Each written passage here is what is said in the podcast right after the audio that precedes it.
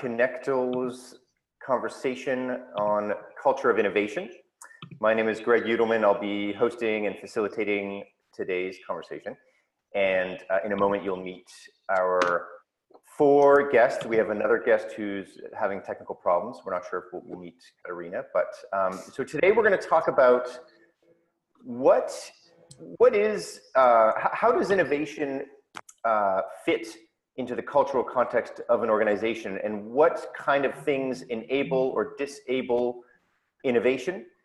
How have some of our panelists engaged with that challenge uh, through various projects and over the course of their careers in, in various contexts? And we're going to get into the conversation about you know what what are we seeing when innovation is not enabled when that culture is not enabled? What are the risks of that and then we're going to talk, um, share some sort of practical stories and tools and approaches about how to develop this kind of culture. So just introduce myself, Greg Judelman with The Moment here in Toronto. We're an innovation consultancy. Uh, I'm an innovation designer and a co-founder of, of, this, this firm. And we run, we build innovation practices within all kinds of organizations from banking to healthcare to government, um. So maybe I'll pass it on to Tatiana. If you can introduce yourself and your, your context. Um, and what is one thing you've learned about a culture of innovation? Hi, I'm Tatiana Mamut. I am coming to you from rainy San Francisco. I'm a tech innovator and anthropologist in Silicon Valley.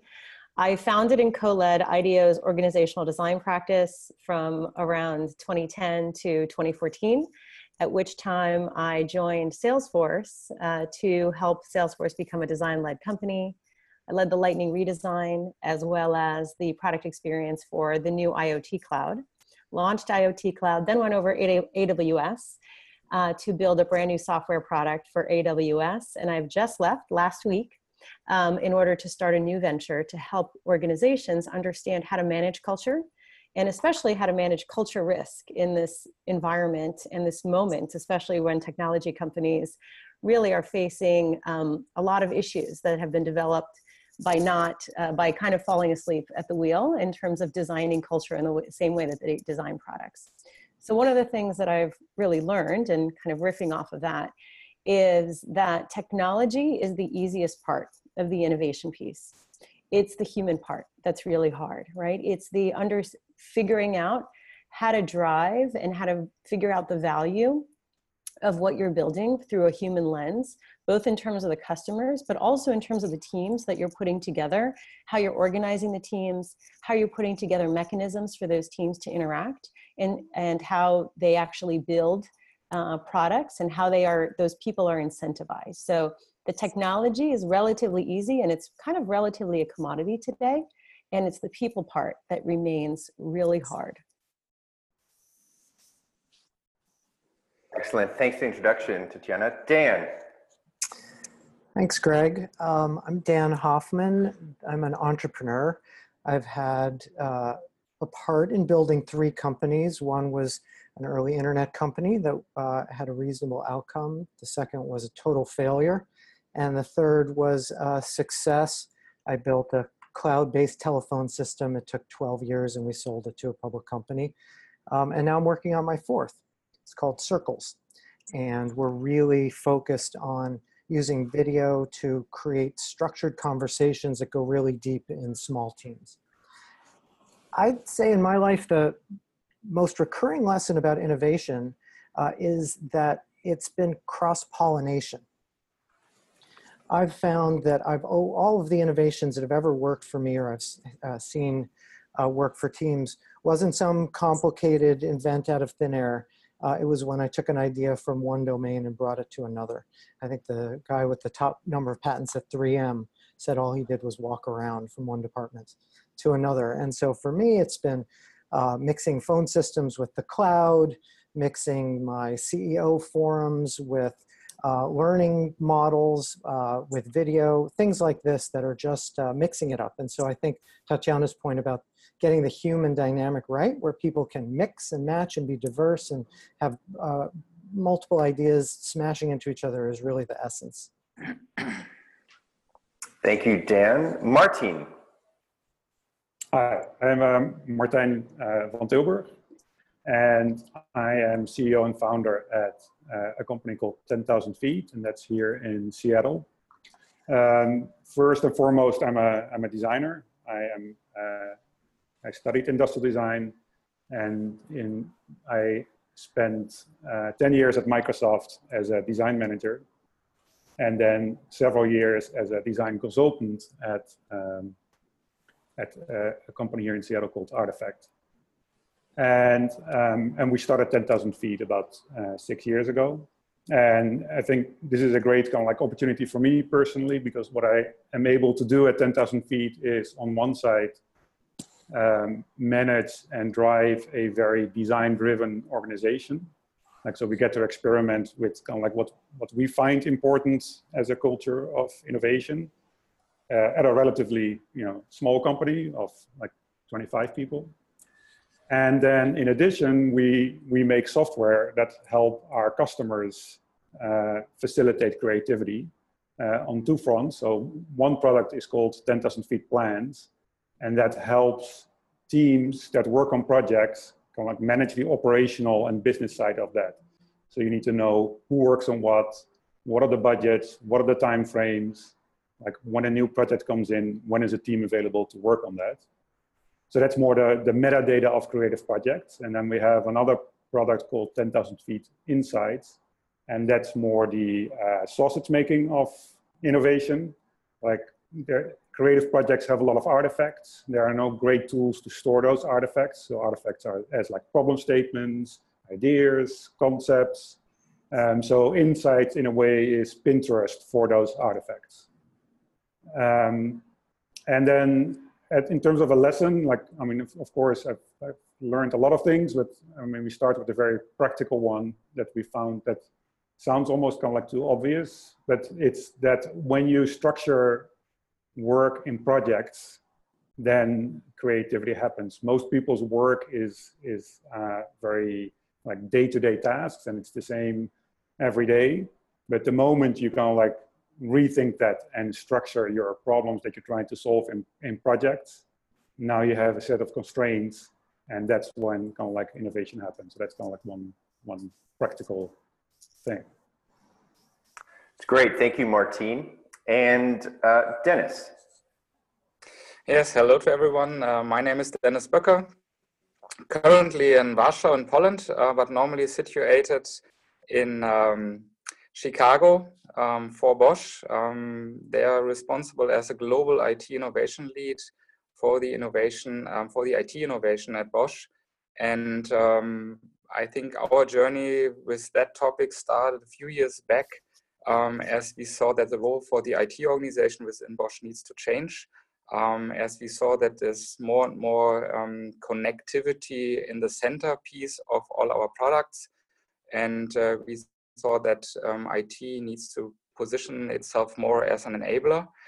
Um, and what we figured on that journey as well was that um, the innovation culture is an important piece to really get more opportunity, opportunity thinkers in, into our organization, um, problem solvers into our organization. And we saw that um, innovation culture is kind of one of those drivers, and we identified a few characteristics that we need to establish in our organization a little more um, to really enable that um, innovation culture, which would help us to um, be closer to, to the real problems, customer problems that we need to solve. So we were really acting on that and um, exploring different ways of how we can actually build that mindset, that culture in an organization like Bosch, um, where we have meanwhile 400,000 associates. So it's kind of a big, uh, you, you need to kind of get to a big movement if you really want to establish something there. And the biggest learning, I think, for us, um, just mentioned the big organization. So as we want to tap into the external ecosystem, um, you see a big cultural gap between, for instance, startups and our corporation and uh, to work um, with that cultural gap um, is one of the important things um, that we really try to do with different measures over the last few years. Um, working together with incubators, working with accelerator programs, um, as well as opening our own um, co-creation space to work together with those companies and groups to really get a better grip on how those different cultures can actually work together um, and can probably approach each other a little bit easier. Excellent. Thank you for the introductions, folks. Now, before getting into some of the, the, the, content and, and some of your experiences around bringing, the, bringing culture to life, let's just get some definitions in place. So when we talk about culture, uh, what do we mean by that? Tatiana? Sure. So um, as an anthropologist, uh, my background is in practice theory, which I'll give you a kind of an, the academic answer, um, which uh, which comes from practice theory. It's the space of positions and position takings within a cultural field. And to unpack this is if you think about the organization as a social field, right, or as a cultural field, very tangibly, it is um, the the uh, the space in which things are made possible, right, in terms of human action, right? So you define the principles by which that space is configured. You define the mechanisms by which people can interact within that social space. And then you actually monitor the behaviors, right, that are coming forth, right? So that sort of, if you think about culture, it's that alignment of the values or the principles of the organization, the mechanisms or the very tangible systems and tools that create a self-reinforcing loop of how that organization you know is um, is configured. And then it's the actual human behaviors within that social field. Um, and those things should create a self-reinforcing mechanisms by which people understand what they can be doing what they should be doing. And that then creates sort of the things that we think about in terms of shared values and shared norms Great. Does anyone else want to add to that definition of how we understand culture, what the components of it might be? I'll, I'll chime in. When I, when I was building a culture CEO, I, I found it really difficult to have something to act on. Uh, what, like, what do you touch? What do you change? What levers do you pull? Uh, you can walk into a, an office and smell the culture, but it's hard to describe it and, and, and act on it. And the thing that uh, really helped me was was zooming in on values. To me are the, the cultures really not always explicitly stated but but values. Like if you go to take a decision and you list all the alternatives and you weight them by what are your what are your values like mathematically is it more important we take care of our customers or our people? What score do i give? Um, and uh, that produces all the practices all the external stuff that that manifests in culture but I, always i found that if i was working on values which ones are we reinforcing? Which ones are we rewarding? Which ones are we talking about? That that was the way as a ceo that i found i could act on on a culture. I mean i, I agree on the values and i think especially for innovation you could probably argue that there are certain values that are better towards innovation than other ones such as people being having an open mind and being curious and um, being able to deal with ambiguity. So those are kind of like some of the values that, that we look for in people to add to the team in order so we can actually try to come up with new ideas. Yeah, and uh, ch chiming in from a, probably a, a, corporate perspective, adding to the values, we have as well established um, some some core elements that we see, and adding to what we heard for us was important that, for instance, we have that trust in the leadership, so that there is really a, a culture of trust because that enables actually ideas and ideas the idea development as well as seeing failure and the learning out of failure as valuable um, to the or, uh, in the organization because that's especially in um, in bigger companies not not always the case. Um, and as well to have a sharing culture and kind of a giving first culture is for us as well something that we see valuable um, into our in our organization um, as this contributes a lot to enable ideas to grow and and to get um, forward.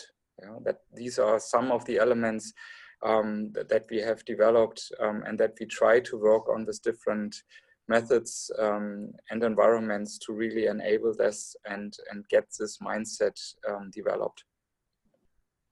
I think uh, I think one of the challenges, is, as you guys have all sort of described these attributes of culture, whether it's values or behaviors or systems, et cetera, is that they're intangible. You know, there's no specific um, artifact. There's no uh, specific way. Uh, you know, obviously there's there's emerging methods here, but what I'm curious about is how do we make this intangible tangible, and how do we create mechanisms, if if at all, for helping us to see culture and see what's working and see what's not. Anyone can can jump in, try to field that one. So, in again, so the framework of principles, mechanisms, and behaviors um, actually does make culture tangible, right? And it makes it visible to people. So, the whole idea is to not have culture be talked about this nebulous, abstract thing, but to actually get your framework around what are the anchors of building a culture and managing it. And so, as you said, on the mechanisms piece, um, you know, in the last question, I think we moved quickly from the question of what is culture to what is a to what is a culture of innovation. And with that, I do have to say that many different companies have many different styles of having a culture of innovation. Apple has a very autocratic, or a- Apple under Steve Jobs had a very autocratic, you know, non-collaborative, fairly secretive style of innovation that worked. Google has a, you know, especially early Google had a very collaborative, open, um, you know, sharing first kind of principles, you know, culture that worked. Amazon has a very, you know, two pizza team, you know, very data first, you know, very data driven culture of innovation. So the idea is that there is no one flavor of innovation. If you want to become an innovative company, it does not necessarily mean that you need to be more collaborative. It does not necessarily mean that you need to share more. It does not necessarily, it, you have to figure out what your what the right style of innovation is for your company.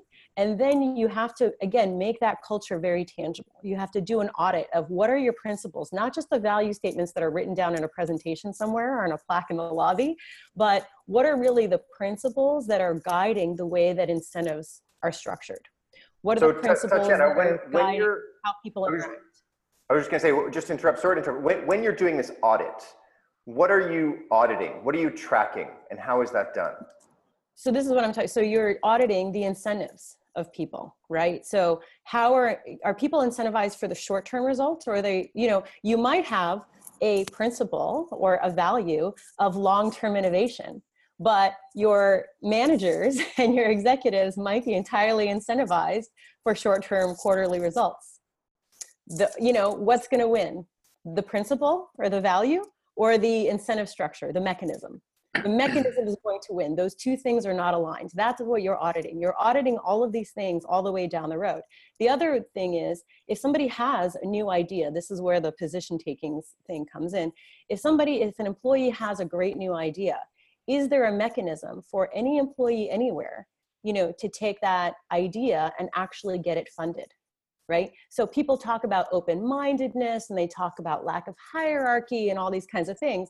But when the rubber hits the road, is there a mechanism for, you know, a level one engineer who has a great idea to actually bring that idea to the people making funding and capital expenditure decisions? Those are the types of things that you're auditing. You're auditing here are principles and here are the mechanisms that are or are not aligned with our principles. And then you're also auditing the behaviors of people, right? How are people actually behaving in the organization? And that's where you sort of come in and say, okay, this is how we are aligned or this is how we're not aligned. And these are the risks that we're facing, right? Both in the market and in our internal organization by having these misalignments. That can get really personal too. I find auditing your calendar is an interesting way to see whether you're investing time according to your values. If you if the leader gives a half an hour speech, how many minutes are dedicated to rewarding you know risks that failed or serving the customer or doing something last minute you know if the there's a budget for bonus pool how many of the dollars are going to certain behavior like you can get very concrete and personal when you think about whether the share of time and money is going to to line up those the values with those mechanics. Martin?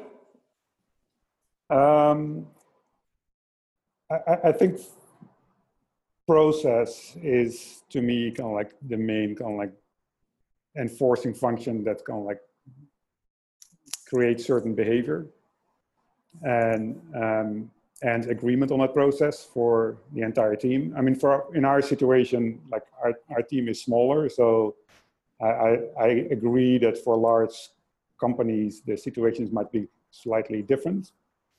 Um, and there's a lot of like bureaucratic things, but uh, the collaboration kind of like across a small team is kind of like essential. And, and I think um, I think a flat structure works a lot uh, better there.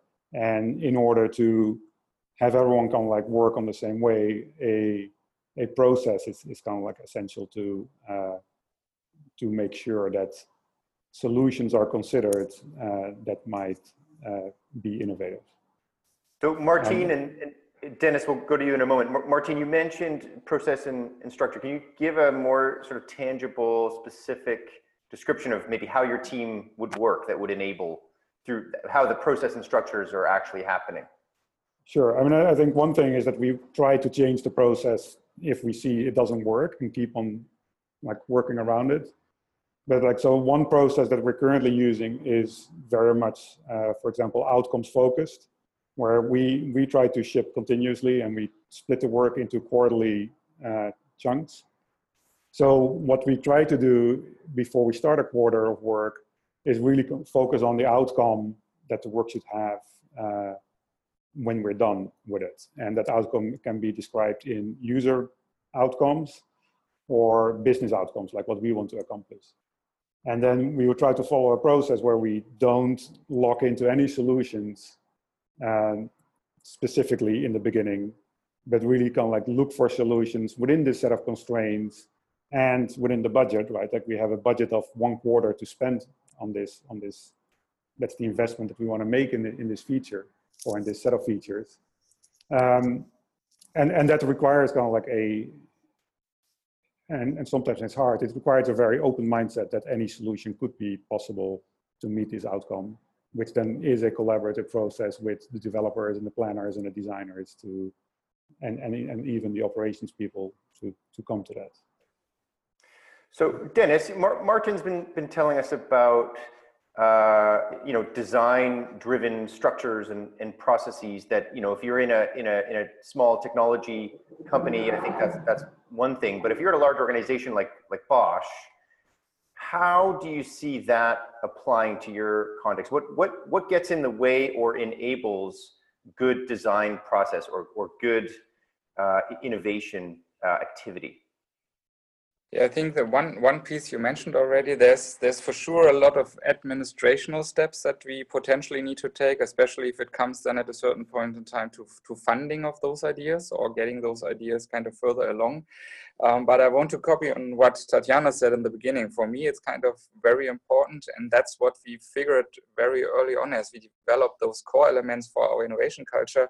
That um, you you live, you need to live those um, with kind of the instruments behind that. So in the beginning, as we had our internal innovation program started, we did not have the clear gates on how you really drive from the initial idea to kind of getting really funding or not funding. So expectation levels were not set clearly. And that was, I would say, that was just potentially providing kind of some frustration with the associates that were thinking, okay, I have now an idea and I'm driving it through and it will happen. Um, and we are meanwhile much better in terms of set expectations very clear in the beginning to say, okay, this is there's a certain learning experience for everyone going with us on this journey of, an, of our innovation program. And there will be only a few ideas after a certain selection process that we make very transparent that actually goes through and, and will be further developed to potentially being commercialized at a certain point in time. And I think those metrics make it as well very measurable because you can see how many ideas you get per round. And if you're getting more ideas and probably more better quality ideas as well, you see that um, that innovation culture is starting to develop. Yeah, so we are running this program now for a few years. And if you're looking at the quality and the number of ideas we had in the first year compared to what we had in the last round, you clearly see um, in both elements, quality of the idea as well as number of ideas, you see a clear development. And um, what we need to fight, on the other hand, is yes, we need those metrics and we need those things to measure, but we need to fight that innovation is measured like with the standard KPIs that we measure our normal business. Um, because I think that's um, if you do that um, too harsh and you're asking for return on investment immediately and, and some other metrics that we use for our normal business, you potentially um, destroy kind of the idea already in a very early stage. These kind of metrics do not do something where find to really drive um, the culture as well as the ideas forward.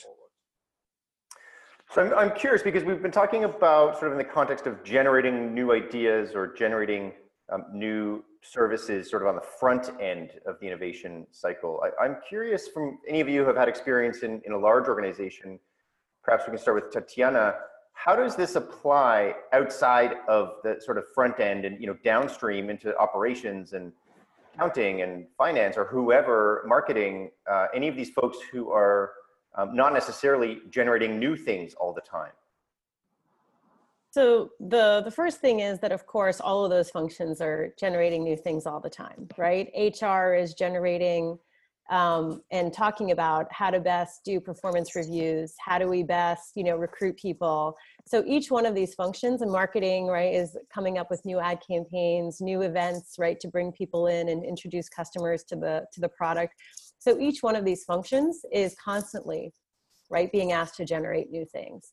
Now the question is how are those things managed? And i and i want to riff on something that dennis said in very large organizations which is you know i've had a lot of experience um, with managers who have perhaps you know hired ideo or called me as a leader um, at ideo and said you know we really want to try to do innovation you know in a bottoms up way within our organization and we're part of a large multinational you know multi-billion dollar company. And after doing this work for you know now over 10 years i have to say don't waste your time. Innovation in these large companies has to be sponsored by the ceo and the board of directors has to have a board member or at least one that is sponsoring the innovation because the ways in which again, people are incentivized. Incentive structures are top down. Communication structures in our hierarchical organizations are top down, they are not bottom up. And our innovation strategy needs to come from people who are actually making investment decisions and who understand what the long term health of the company looks like and how to make those moves. So, for example, you know, when um, you know, I led the life technologies transformation um, with the CEO, Greg Lucier, who wanted to make life technologies a multi-billion dollar biotech company that is global, um, more innovative. And working with him directly and coaching him on how to ask questions of innovation teams, I would say was the most effective thing in actually changing the culture to one of a culture of innovation. So for example, he and his managers would often come in and there would be a team and they would present their idea. And as you know managers who have who know how to manage and who have been managing for decades they would immediately ask the question for a new idea what's the roi on this going to be? And that would shut down the conversation because they don't even know right really what the idea is right? So we gave him a toolkit right? We gave the ceo a toolkit of how to engage with his teams around these innovation projects. So instead of asking what's the roi going to be we gave him questions like how many customers have you talked to? How many ideas did you generate? What kinds of ideas did you throw away that you initially thought would be really great ones right? So those are the types of questions that you as an executive need to learn in order to really build a culture of innovation from the top down, which is really how it happens. Dan, any reflections on that? Well, if you're specifically talking about large company innovation, um, I only have stories of frustration.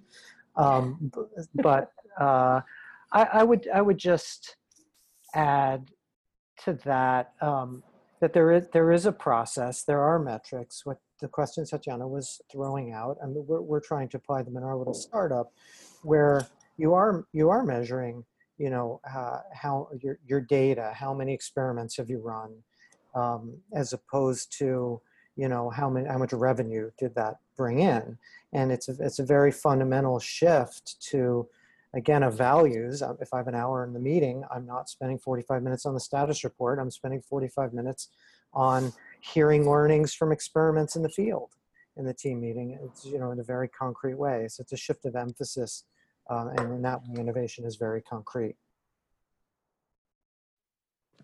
I'm curious um, Dennis, I don't know how, how you've experienced this from within Bosch. As a consultant on the outside, one thing that, that we found, um, it may be different, Tatiana, for you at IDEO, but that culture is a hard sell. That, um, you know, we, we do a lot of projects that are, that are based around building innovation capability through um, projects that are prod, product or service development or product or service design oriented. And when we've had conversations around culture, um, which, you know, obviously there's interest there, but they tend to get trumped by other burning issues. They tend to get sort of kicked down the road. It's like, you know, we don't have time to, to, to work on culture right now because we have fires to put out and, you know, um, uh, other, other um, goals, other targets to hit that, that aren't accounted for within this domain. Dennis, how, how do you find you've been able, or have you been able to sort of maintain a priority around culture and maintain people's attention uh, on that and build projects around it? Um, yeah, I would say this is as well something that develops over the time. So, and it does not work all the time. It's definitely um, so that there there is operational day-to-day business which um, needs to go on and sometimes will get higher priority than our innovation project um, that we are working on, which is probably focusing around um, culture. And this is definitely happening. And we see that as well, where we drive ideas from associates, um, where they probably need to work on their idea. And we then see now there's an operational issue that they need to take care of and um, they will be pulled away and, and need to take care of that. So that is still happening and is something I would say, um, yeah, it's, it's probably normal. Um, but what I can see over the last few years is that we had some good successes in focusing on developing that innovation culture and setting up those projects differently.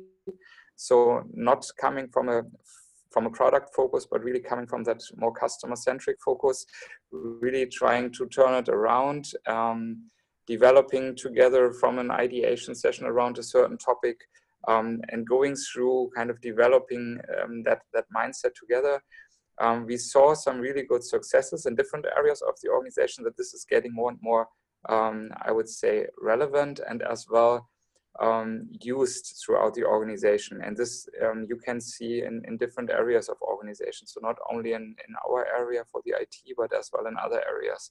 So I would say, yes, in, in general, we still have the problem that um, for sure there's, there's operational things that at a certain point definitely get priority.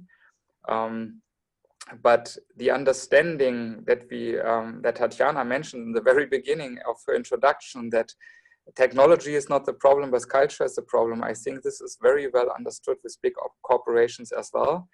And um, we all work on that um, and but it is um, a thing that takes time. It is not something that you can turn around quickly um, from one week to the other. So i think we are we are coming there we are going there time after time and which every with every round we are taking um, we are getting closer to to really understand what are the elements um, that we really need to focus on and that we need to develop further and we're really trying to get trainings as well in um, to build that culture as well in the leadership team as well. so not not only on the associate level, not only on top management level, but as well in the middle management so that we really have everybody kind of on the same page. Because especially on the uh, middle management, I think we um, we need to develop that understanding as well. That this is something that needs support and mentoring and coaching as well from that level.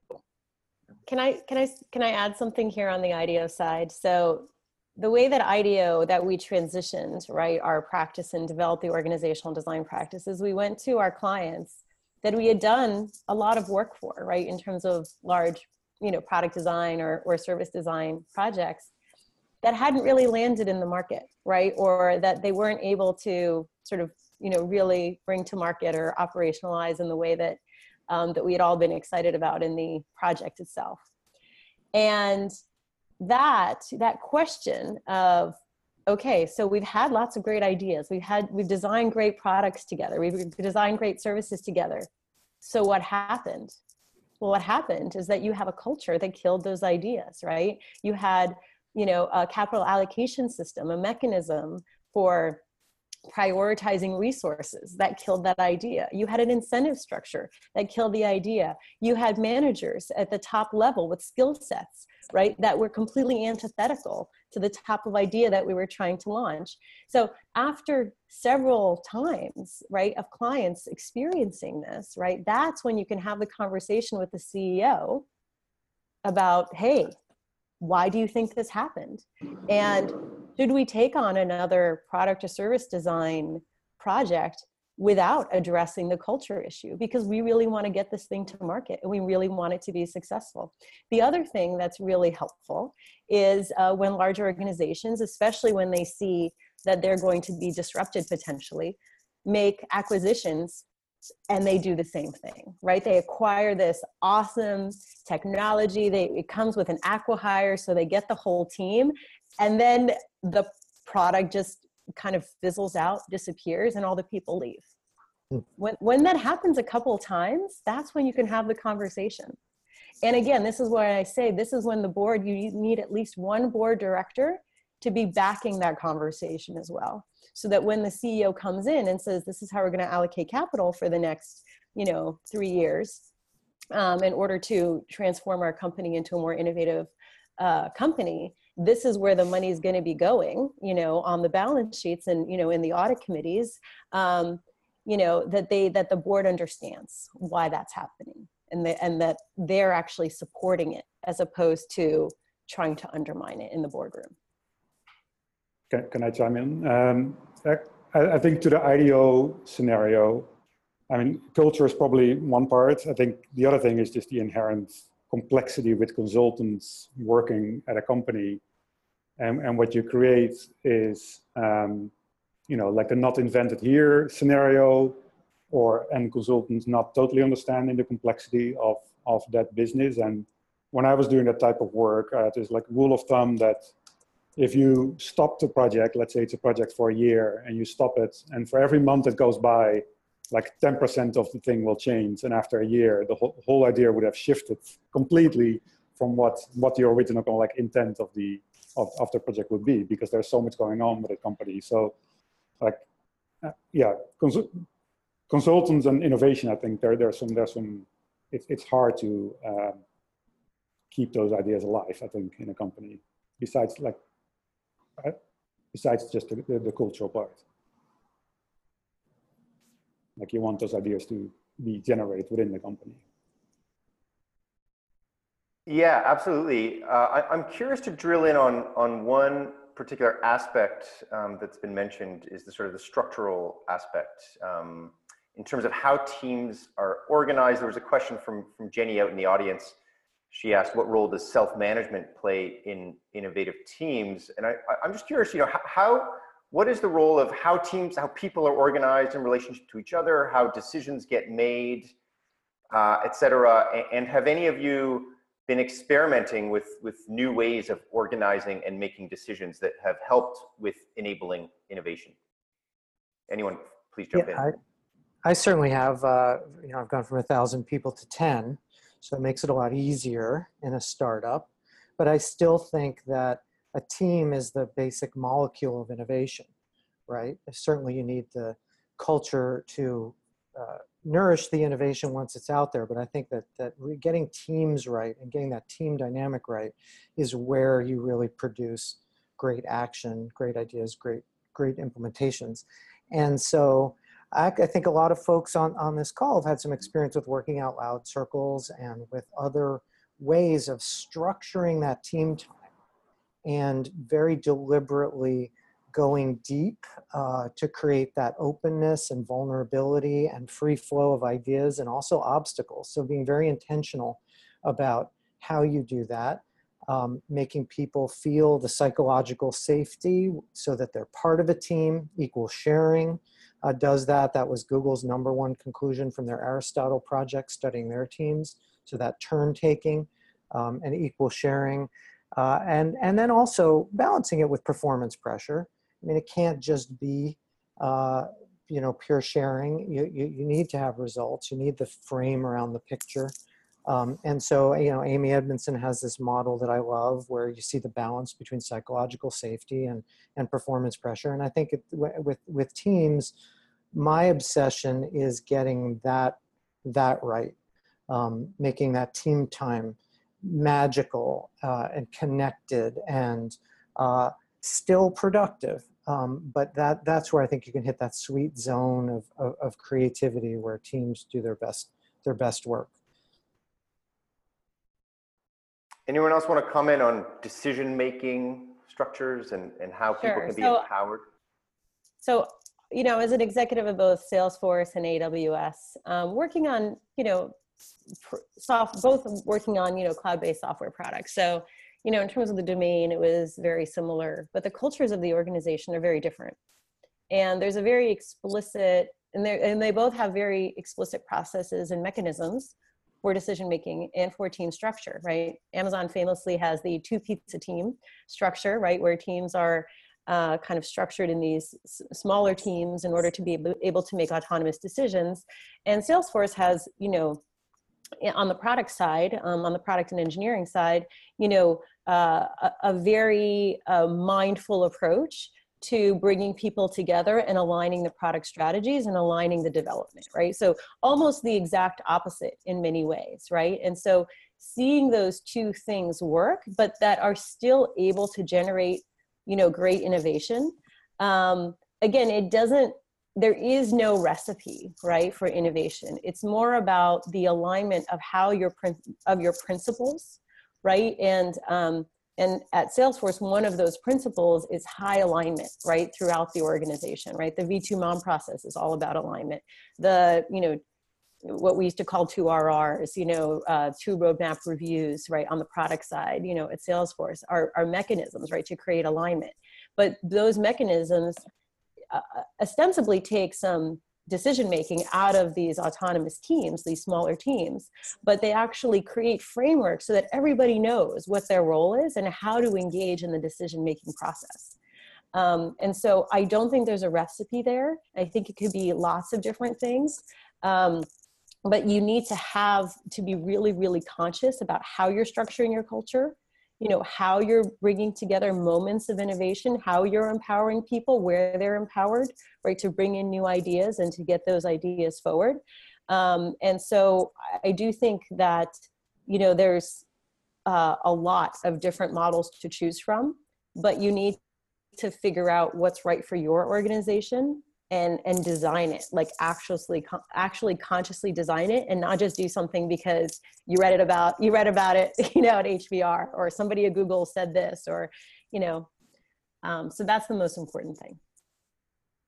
Dennis, uh, just before we invite a couple of our participants um, on to ask uh, a couple questions, Tatiana was mentioning that you know you absolutely have to have this kind of top-down uh, sponsorship and, and, and really strong support for, for these kinds of changes. You, as far as I understand, you've been involved in this um, Working Out Loud initiative. Maybe you can tell us a little bit about that and the extent to which a sort of a grassroots activation helped nudge the culture in that, in that initiative. Um, yeah, I would say this this was an uh, an interesting way of of figuring that out for Bosch. So it is it was really a pure grassroots initiative from a few associates that that really got to know about um, working out loud as a method to to kind of structure a network working approach um, together with John Stepper. Um, and I think back in 2015, we had our first Working Out Loud conference um, in, in Stuttgart. Um, I was taking part in that. And at that point in time, it was completely grassroots. It was organized by a few associates, and we got people together. In the first year, we had, I don't know, 50 or 60 circle. Meanwhile, we have several hundred circles um, already done. And at a certain point in time, there was clearly the point where the management figured out that there is more about this than just a grassroots topic that is developing from from bottom up. Um, so management got more and more interested in that. We got more and more executives that were participating in circles. And finally, we got our um, HR director on the board um, being our mentor and sponsor of that. And for sure, this helps now to make out of this grassroots initiative something that is bigger than it and, and faster, probably bigger than it would have become if it would continue as pure grassroots initiative. So we are now doing some guided programs as well, and with the support of our um, board member as a sponsor and mentor for that program, for sure, um, the acceptance level, especially from those that probably would be more critical about doing those things, um, is less because now it has kind of an official management approval um, that this is something that is allowed in Bosch, whereas in the, before, as it was more grassroots, it was something where if your supervisor was not really cool with it, um, you potentially would say, yeah, then I better not participate. Right now, with the board member as a sponsor, it's it's much easier to get those things going. Um, therefore, I would say you can do it bottom up, um, but uh, timing needs to be right um, the, the chance of failure is probably much bigger than if you from the very beginning have top management support in those kind of things. Um, actually, what we learned now with this grassroots um, group is if the timing is right and if there is a method that a lot of people believe in, you, you can really make this work and, and get even um, in bigger corporations a good um, way of of implementing that. And um, yeah it is something that that really is going across all regions across all hierarchy levels currently at bosch and has already been before even um, we got the top management support. So it, it was already in all regions and all hierarchy levels um, present at a point um, when we did not have that support Great. So we're gonna we're gonna bring in uh, Chelsea and Andy and Dennis as those as they're being brought into the to the conversation here. Can you just tell folks watching where can they get more information on the um, uh, working out loud approach? Um, there, there is publicly available, I think, um, a lot. If if you just if you just Google it, and um, if they are interested in getting more information about how we approach it in a certain point, um, then they can definitely get in contact with me. There's already the, the webpage, um, www.workingoutloud.com. This is um, where it's more kind of the generic approach of the program and everything. Um, but if they want to know more about how we approached it and what we are doing on top together with John Stepper right now, um, it's definitely something um, where um, our team is is open to exchange. We do a lot um, with other companies. We had a bar camp in Germany just recently with with a lot of companies um, invited to that to to get the word out um, to other companies and even have cross company collaboration groups now that are working together on working cross company working out loud groups. So um, we are we are trying to get um, this and on a broader scale as well. So we are happy to share that information as well okay. on top of the standard information. Beautiful. And there's more links in the chat here uh, and we'll also make sure we put more links in the etherpad document as well. Chelsea please uh, welcome aboard and, and please introduce yourself and uh, shoot away with your question. Great. Thank you. Hi, everyone. My name's Chelsea. Um, this has been a really great session. Thank you to all the panelists for being here. Um, so my question is kind of around innovation being a very popular buzzword at the moment. A lot of companies are striving for it, and a lot of them will reach it. Um, and so, if you kind of follow this to the logical conclusion, innovation becomes a new norm. I'm wondering what will set those companies apart that are still at the forefront. Is it kind of an innovation and type of situation, or where do you guys see this going in the you know in the next few years? Please jump in, anyone. So one thing to remember is that all companies, by definition, were at one point innovative, right? No company emerges without initially having a great new idea, a great new concept, right? And be able being able to meet a market need with that with that concept. So, um, but what actually so innovation is one piece of it and i think the other cultural part of it um, is something that i'm thinking a lot about so you know uber and enron highly innovative cultures right? Especially you know when the, when investors were extremely excited about those companies. Enron was the most innovative company for six years in a row in the late 1990s um, so it's of course innovation and right? It's innovation not just having the great ideas and bringing new great market ideas um, you know to the world but also being able to really understand what is the value what is the long-term value that we're bu- building? How is our culture right actually um, interacting in order to you know to bring those ideas forth in a socially responsible right and um, and market responsible way. And it's all of those things coming together that will create long-term success for companies. So it's definitely innovation in and i think that's where it's really going. It's it's less about the conversation about innovation and more about the conversation about culture writ large and what kind of culture are companies building right in order to ensure long-term success and right how do we actually take that and understand what the configurations are of the world in terms of social and environmental dynamics as well Beautiful. Anyone have anything else to add to that? Um, I, I thought like to me the um, the tension that happens between the people that can implement and the teams that come up with innovative ideas. Like it, to me, it feels like people that can figure that out well are kind of like set up in a in an environment where innovation is the norm better. Uh, especially because there's this paradox between you know people that are great at implementing like they want to not be distracted with things that that prevent them from meeting a deadline where they are very much needed to come up with the best ideas and uh, 80% of the time that you spend is probably implementing like getting stuff done. And 20% is you know trying to kind of like be dealing with more ambiguity. So people that can like merit or companies that can figure that out how that like handoff works that you don't have like a team 100% focused on innovation and never implementing anything but you know and, and implementers never never being part of the, the the innovation process. I think that they're more set up for success going forward Great. Yeah. Uh, and I love Tatiana just to, to the, there's this notion that, that there will be more expansive um, conversation around, you know, just from the just about innovation and ideas into the values, contribution to society, um, the extent to which the company is kind of tuned into what's going on in the world, what the need is in the world. And so if you're producing great products and services, but cooking the books, you know, um, how does the market uh, or, or who, if it's not the market, um, indicates that that's, you know, not the kind of company we want in our, in our world.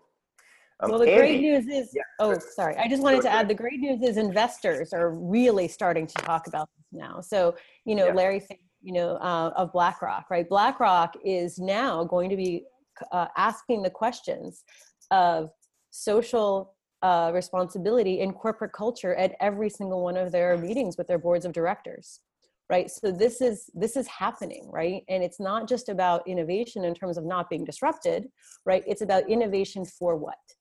To what purpose right? And that purpose is for long-term sustainability and long-term value for the planet and the human race. Love it. Andy want to give you a chance to, to ask your question? Please introduce yourself and jump right in Okay, so thanks, Greg. Um, thanks, everybody. Been really interesting.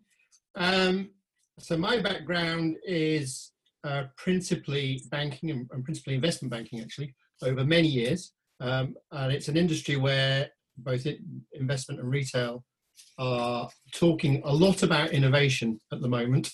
Uh, it actually isn't a new thing. So I was heavily involved in the 80s in, in product innovation in, in certainly investment banking. Um, but I guess my question, and I might disagree slightly with you, Tatiana, around the level of collaboration. So investment banking, I think, is often seen by people as inhabited by alpha males.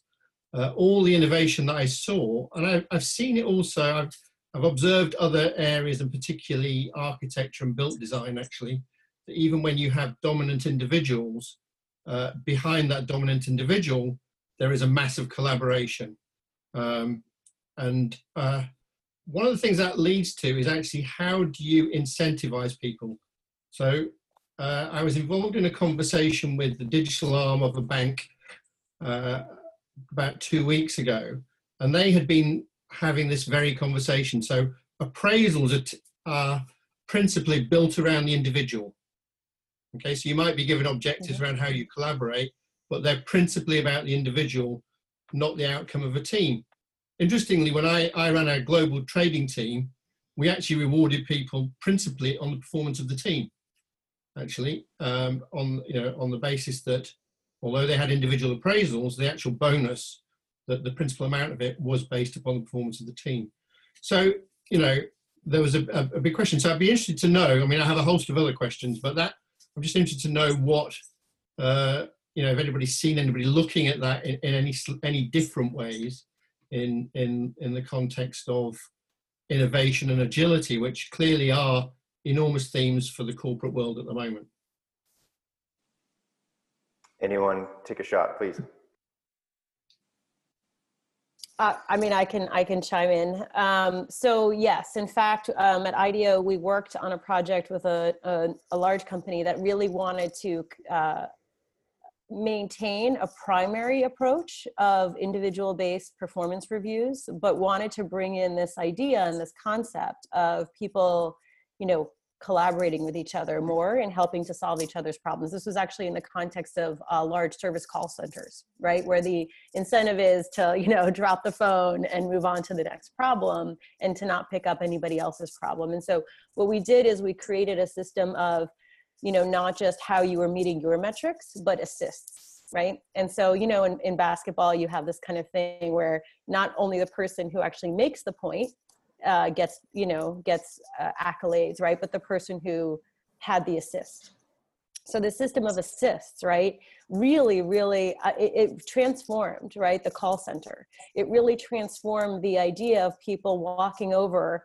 to others right when there's a particularly difficult call that was happening and actually helping to assist them right because they because then they, they you know the person who actually solved or closed the case right would actually log the assist right? They log, you know, like, oh, you know, um, you know, Dennis, uh, you know, gave me the assist to help this, right? And then the performance actually came in not just how many things did you individually do, but how many assists you had. So there's a bunch of this kind of stuff that's happening in terms of bringing this hybrid approach. I do want to address your one point about um, collaboration though. I also worked uh, in uh, well, actually investment management uh, for a couple of uh, a couple of summers um, as an intern, and um, I want to differentiate between collaboration and coordination. Highly coordinated processes, right? Apple is a highly coordinated processes uh, uh, system, right? Especially under Steve Jobs, everyone coordinated to carry out his orders, right? Um, the military is a highly coordinated coordinated culture, but is not highly collaborative, right? Decisions are made, right, through top down and very hierarchical approaches and everybody knows what everybody else's status position is and status position maps to authority and decision making. And everybody else is highly coordinated to carry out those orders. So i just want to make sure that we're not confusing collaboration with coordination um, you know when we talk about people working together. So i'm yeah. just i'm just going to jump in, Andy, because we're sorry, we're, we're up against the clock here. Um, uh, I know some of our viewers are going to need to jump off. So just if we're going to go about five minutes past the hour uh, in our in our core panel here, and then we'll we'll sort of drift on for about ten minutes after that. If any any viewers want to keep watching us banter um, and throw questions in uh, a, a little bit beyond that. So just to kind of close, and I actually want to invite both uh, Chelsea and Andy to participate as well, uh, if they like. If you could build a company from scratch, and I know that uh, some of you, uh, Dan had to drop off, but but Martine and, and perhaps um, others on, on the panel have done this. If you could build a company from scratch, what is one thing you would do to ensure that you are going to enable a culture of innovation? So please uh, offer a response in a sentence or two, and we'll just we'll kind of go around. Uh, Martine, start with you. Sure. Um, I, I, think the main thing is agreement on what success looks like after each project, and if you if that is not prescribing something, then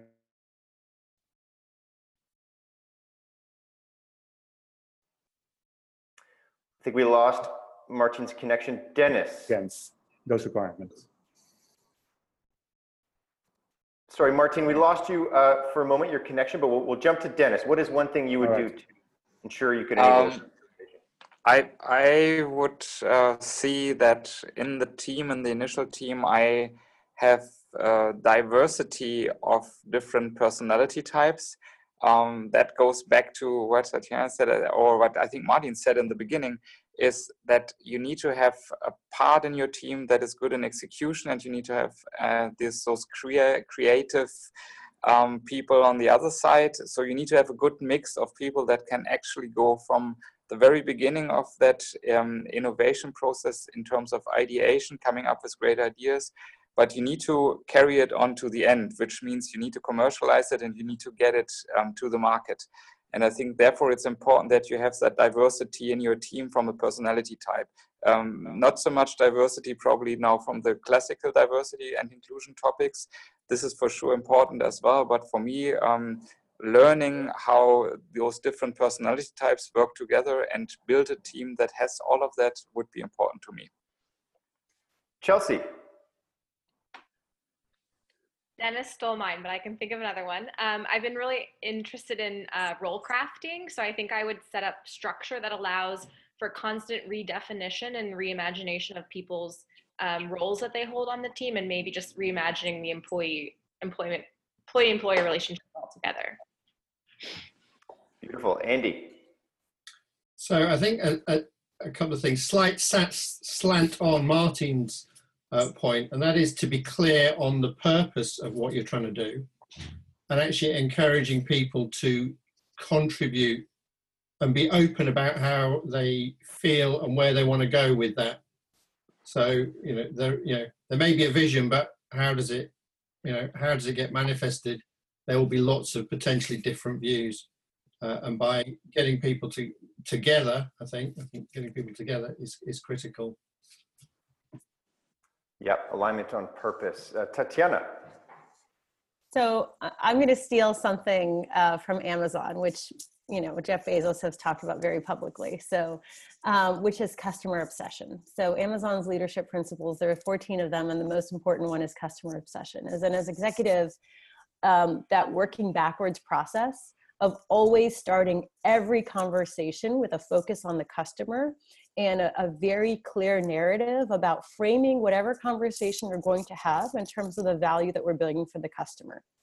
And if you start every meeting and every conversation and every new idea with that, I think that is really the thing that, you know, helped my teams, you know, continually drive to better and better ideas is that customer obsession. Absolutely, and and I think I'll I'll add another layer uh, to the mix, which is enabling people to make decisions, because there's nothing that for me that kind of shuts down uh, uh, a culture in which people are feel like they can contribute actively and creatively than people feeling like they can't actually contribute in a meaningful way. So opening that up for people by giving them the space to own something, really own it, make decisions and having proper structures for advice and for feedback and and um, uh, and also clarity of who who decides what. So there's definitely emerging structures coming out that that are are uh, enabling that kind of a thing. So I wanted to thank. In a moment, we're going to close the uh, the recording here. I wanted to thank all of our panelists: um, Tatiana, Martin, Dennis, Dan. uh, as well as Katerina, who unfortunately couldn't connect. I think she's out there listening. Um, also, Chelsea and Andy. Uh, thank you all, and thank for everyone out there listening.